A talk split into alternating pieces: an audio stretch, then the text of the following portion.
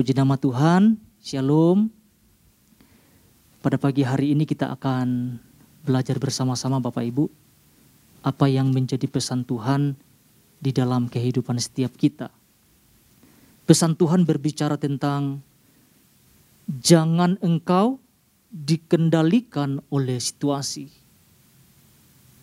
Saya ulangi ya Bapak Ibu ya. Jangan engkau dikendalikan oleh situasi. Mari kita lihat firman Tuhan Bapak Ibu di dalam Keluaran pasal 14 ayat 13. Ini yang menjadi dasar renungan untuk kita semuanya. Keluaran pasal 14 ayat yang ke-13. Demikian firman Tuhan. Tetapi berkatalah Musa kepada bangsa itu, janganlah takut, berdirilah tetap dan lihatlah keselamatan dari Tuhan yang akan diberikannya hari ini kepadamu. Sebab orang Mesir yang kamu lihat hari ini tidak akan kamu lihat lagi untuk selama-lamanya. Yang percaya katakan amin Bapak Ibu. Kalau kita perhatikan di dalam inti pesan Tuhan, ada hal-hal yang Tuhan ingatkan kepada setiap kita sebagai gerejanya Bapak Ibu. Tentunya berhubungan dengan keadaan yang kita hadapi hari-hari ini. Ya. Seperti ini yang Tuhan tekankan di dalam inti pesan Tuhan Bapak Ibu, saya akan bacakan untuk kita semuanya. Tuhan ingin kita menjadi orang-orang yang mampu mengendalikan situasi bukan orang-orang yang begitu mudah dikendalikan oleh berbagai situasi yang terjadi. Bagaikan orang yang berada di tengah situasi angin kencang, lalu mulai terseret ke, ke kanan dan ke kiri oleh besarnya tiupan angin tanpa dapat melakukan apa-apa. Situasi apa pun bisa terjadi dalam kehidupan orang percaya. Namun Tuhan mau kita tetap berada di pihak yang memegang kendali atas semua yang terjadi. Dikatakan ingat, kita tidak berjalan sendiri. Ini luar biasa Bapak Ibu. Ada Tuhan yang berada di pihak kita yang siap untuk memberi arahan dan kemampuan pada pada kita. Bapak Ibu yang terkasih di dalam nama Tuhan Yesus, kalau kita boleh renungkan bersama-sama, pesan Tuhan ini adalah sebuah peringatan untuk kita semua. Karena dikatakan jelas, jangan engkau dikendalikan oleh situasi. Mungkin hari-hari ini Tuhan melihat situasi mengendalikan hidup orang-orang percaya hari-hari ini. Tetapi pesan Tuhan datang kepada setiap kita, jangan engkau dikendalikan oleh situasi. Puji Tuhan Bapak Ibu. Nah, pagi hari ini Bapak Ibu, saya tidak mau panjang lebarkan, kita akan belajar dua hal pagi hari ini. Dua hal ini yang akan kita renungkan bersama-sama, dua hal ini yang kita tangkap bersama-sama dan kita boleh lakukan di dalam kehidupan setiap kita. Yang pertama adalah di tengah situasi yang kita hadapi, Tuhan mau kita belajar untuk mengambil otoritas penuh di tengah situasi yang kita hadapi, Tuhan mau kita belajar untuk mengambil otoritas penuh. Di atas apa? Di atas semua apa pun yang kita hadapi dalam hidup ini. Karena firman Tuhan jelas berkata bahwa kita sudah diperlengkapi oleh kuasa Allah yang maha dahsyat. Kuasa yang sumbernya dari Allah itu sendiri. Oleh karena itu kita harus ambil otoritas penuh. Ambil alih atas situasi yang kita hadapi hari-hari ini. Baik itu yang ada di depan kita maupun yang ada di sekeliling kita Bapak Ibu. Mungkin saat-saat ini mengepung kehidupan setiap kita. Saya mau sampaikan bahwa jangan mau dikalahkan oleh situasi apa pun. Jangan mau Bapak Ibu. Melainkan apa yang harus kita lakukan? Kita harus mengalahkan situasi apa pun yang menghambat perjalanan kita bersama-sama dengan Tuhan. Ini sangat penting untuk kita sama-sama tangkap Bapak Ibu. Jangan mau dikendalikan oleh situasi. Kita yang harus mengendalikan situasi apa pun di dalam kehidupan setiap kita. Kalau kita perhatikan di ayat 10 dalam keluaran pasal 14, di ayat 10 mengatakan gini Bapak Ibu. Ketika Firaun telah dekat, orang Israel menoleh. Maka tampaklah orang Mesir bergerak menyusul mereka. Firman Tuhan jelas mengatakan ini.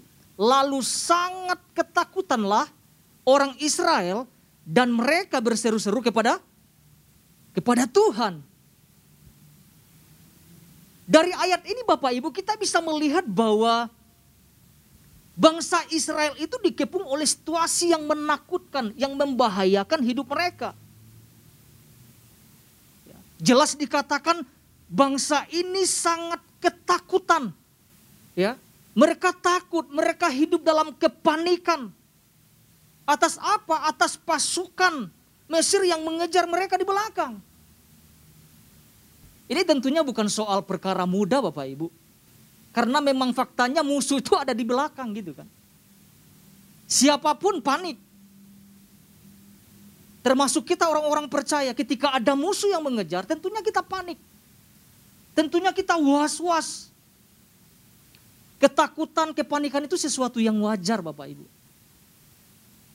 Tetapi bisa tidak wajar ketika itu dikuasai, ketika ketakutan, ya kan, menguasai kehidupan orang-orang percaya. Jadi tidak wajar. Karena mau dikendalikan situasi. Harusnya gini Bapak Ibu, kita harus mengendalikan kan situasi. Jangan hidup dalam ketakutan terus menerus. Jangan kita hidup dalam kepanikan terus menerus. Jangan kita hidup dalam kekhawatiran yang terus menerus. Kita harus merebut situasi yang menghalangi perjalanan kita bersama dengan Tuhan. Kalau kita perhatikan apa sih yang mereka takutkan Bapak Ibu? Apa yang bangsa Israel takutkan? Alkitab mengatakan ketika mereka menoleh ke belakang. Ketakutan itu muncul menyerang mereka. Mungkin sambil berjalan, sambil berlari, mungkin mereka lihat ada musuh yang mengejar mereka. Harusnya tugas mereka adalah fokus berjalan ke depan. Harusnya fokus mereka tidak menghiraukan setiap kejaran dari musuh. Jalan saja, berlari saja. Jangan terganggu dengan situasi-situasi yang yang yang menakutkan yang ada di sekeliling kita. Harusnya berjalan terus maju bersama dengan Tuhan. Amin Bapak Ibu. Kadang-kadang yang membuat kita takut itu ketika mungkin ancaman mulai datang. Kita mulai panik, kita bingung melakukan segala sesuatu. Justru dalam kepanikan justru kita tidak bisa melakukan sesuatu. Harusnya kita fokus. Fokus terus berjalan ke arah Tuhan. Di mana Tuhan tunjukkan arahnya. Padahal kalau kita perhatikan di ayat ke-8 Bapak Ibu. Di bagian akhirnya dikatakan seperti ini. Ayat 8 bagian akhir berkata gini. Tetapi orang Israel, ini ini bagus banget, berjalan terus dipimpin oleh tangan yang dinaikkan. Apa maksudnya Bapak Ibu? Apa maksudnya berjalan terus dipimpin oleh tangan yang dinaikkan? Ini kita perlu belajar. Maksudnya adalah mereka berjalan dengan keteguhan hati. Mereka berjalan dengan keberanian. Mereka berjalan dengan tekad yang kuat untuk menerobos segala rintangan yang menghadang perjalanan mereka ketika mereka keluar dari dari Mesir. Itu maksud dari tangan yang dinaikkan. Ketika mereka keluar dengan gagah berani, dengan semangat, dengan tekad yang kuat. Tetapi ayat 10 jelas mengatakan ketika mereka menoleh ke belakang, ada ketakutan yang menguasai mereka. Hanya lompat dua ayat, ketakutan itu menguasai Situasi itu menguasai mereka. Sama halnya dalam kehidupan setiap kita orang-orang percaya. Bisa terjadi seperti itu. Bisa-bisa dikendalikan situasi yang ada di sekitar kita. Ya kan? Harusnya dengan gagah berani. Mereka udah keluar dengan tangan yang yang naik ke atas. Dengan keberanian, dengan tekad yang kuat. tetapi akibat dari menoleh ke belakang. Situasi itu mengendalikan bangsa Israel. Tapi hebatnya adalah ada firman Tuhan yang memberikan kekuatan bagi mereka. Mari kita lihat firman Tuhan Bapak Ibu. Keluaran pasal 14 ayat 13 sampai 14. Ya, demikian firman Tuhan. Tetapi berkatalah Musa kepada bangsa itu, janganlah takut. Berdirilah tetap dan lihatlah keselamatan dari Tuhan yang akan diberikannya hari ini kepadamu. Sebab orang Mesir yang kamu lihat hari ini tidak akan kamu lihat lagi. Untuk apa? Selama-lamanya. Ayat 14, Tuhan akan berperang untuk kamu. Untuk siapa Bapak Ibu? Untuk kita. Dan kamu dan kita semua orang-orang percaya akan diam saja. Bukankah sesuatu yang menyenangkan Bapak Ibu? Hanya disuruh diam, hanya disuruh nonton saja.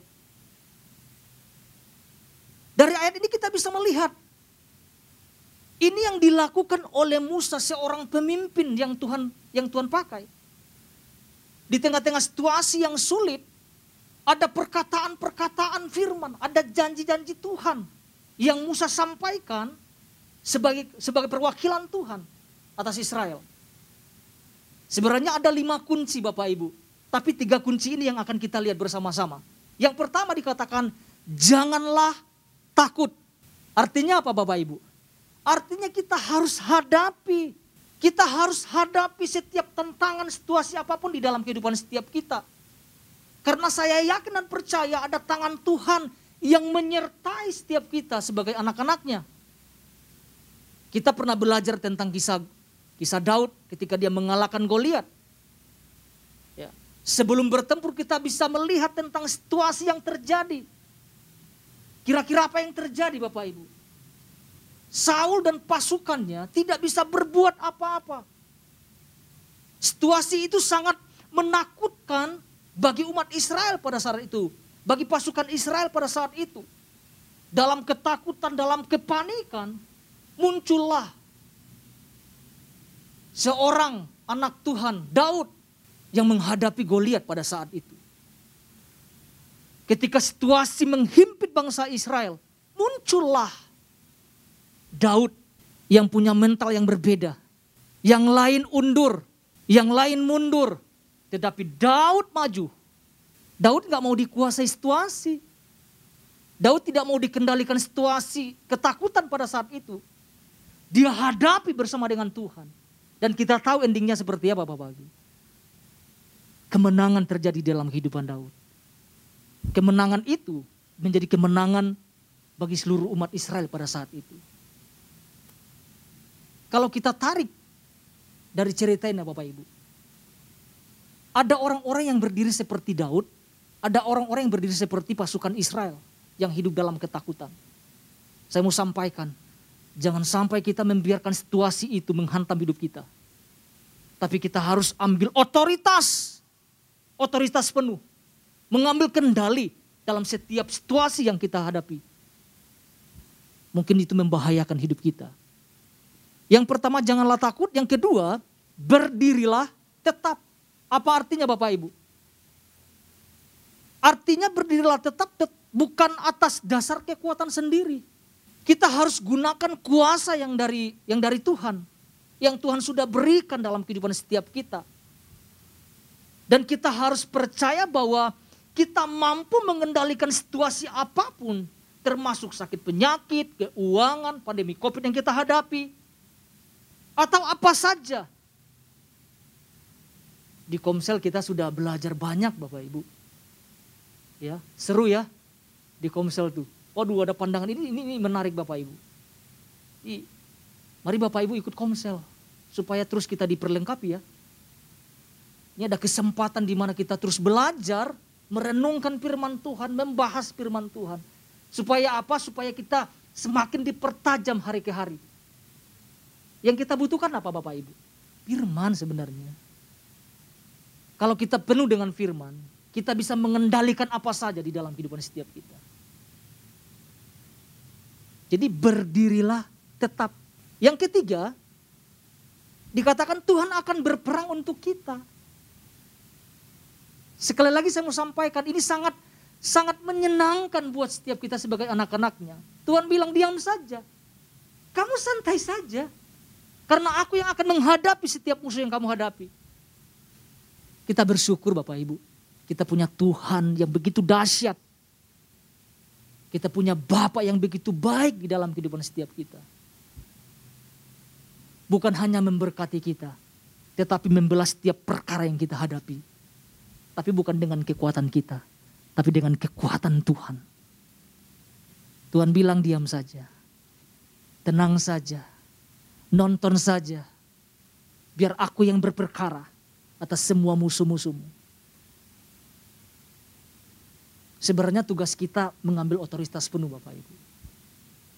Ayo ambil alih dalam situasi apa pun yang kita hadapi. Saya teringat dengan tentang kisah ketika Yesus menghardik angin Bapak Ibu. Ketika badai itu datang, Tuhan sedang lagi di mana Bapak Ibu? Sedang lagi tidur, betul ya? Alkitab mengatakan sedang lagi tidur di buritan. Yang aneh adalah murid-murid panik pada saat itu ketika badai itu menghantam oh, perahu mereka pada saat itu. Apa yang keluar dari kata-kata mereka? Kita akan mati, kita akan binasa dalam kepanikan mereka boleh membangunkan Yesus pada saat itu. Nah ketika Yesus bangun, apa yang Yesus lakukan Bapak Ibu? Apakah langsung Yesus menegur murid-murid? Tidak.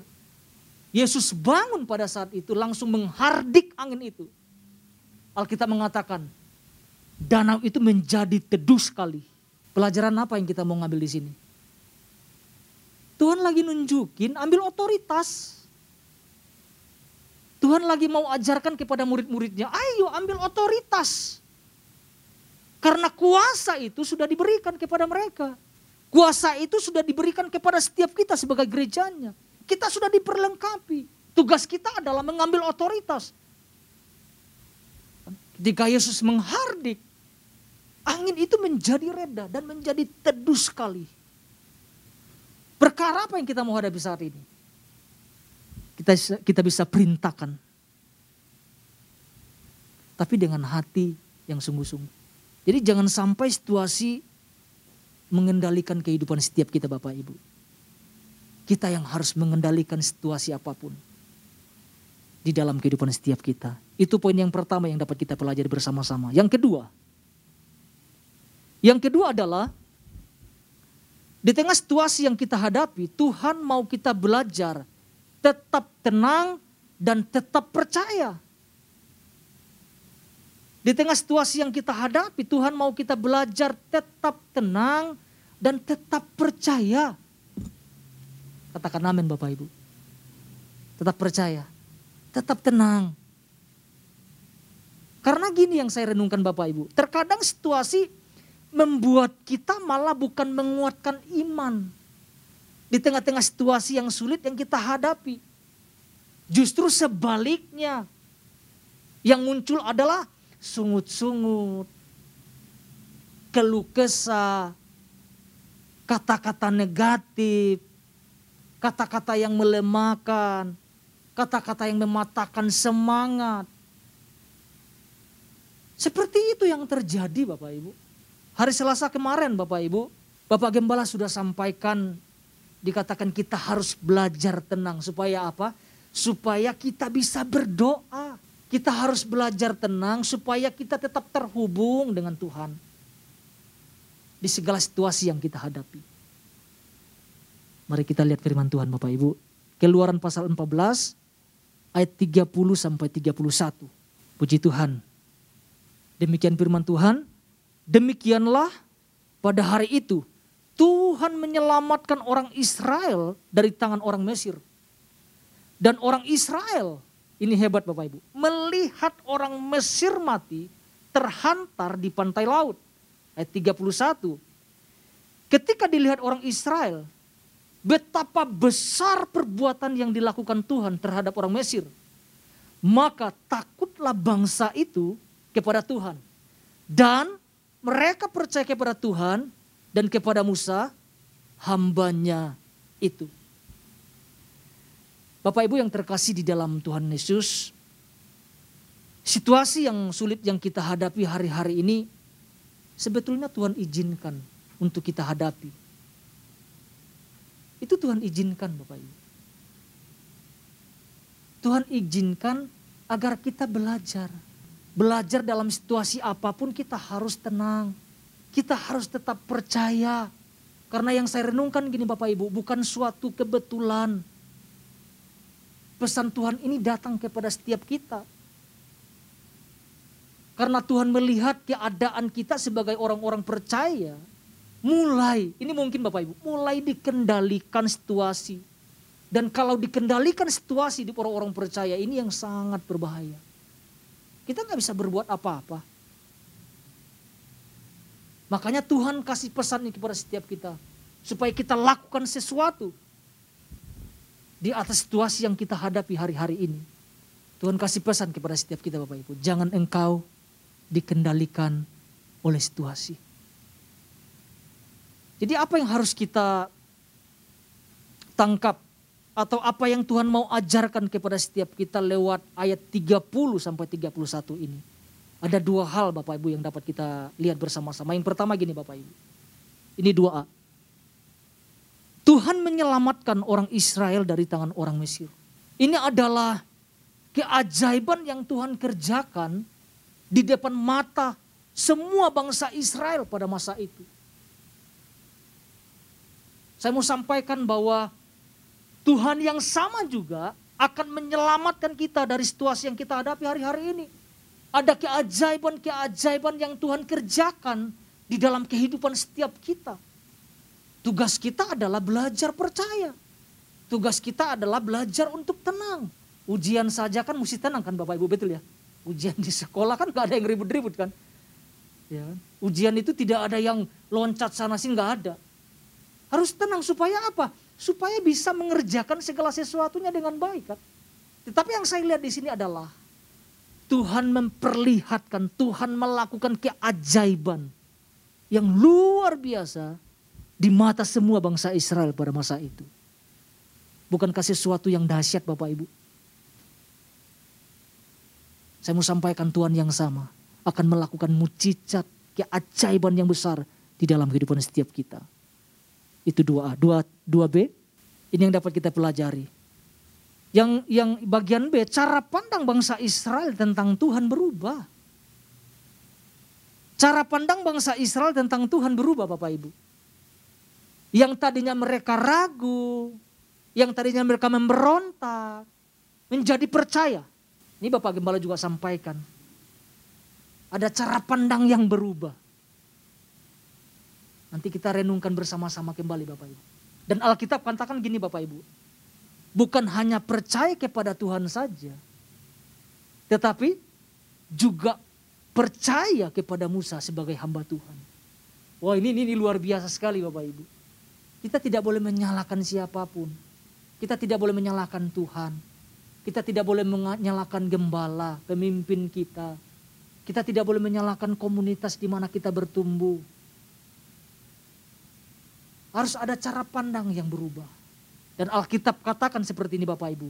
Maka takutlah bangsa itu kepada Tuhan dan mereka percaya kepadanya. Jadi pagi hari ini tuh, oh pagi hari ini kita belajar tentang dua hal Bapak Ibu.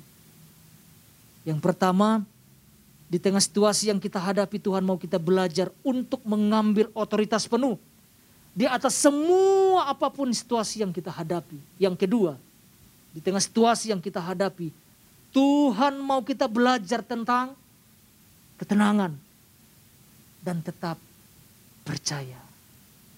Biarlah firman Tuhan ini boleh menjadi kekuatan bagi setiap kita. Tuhan Yesus memberkati kita semuanya.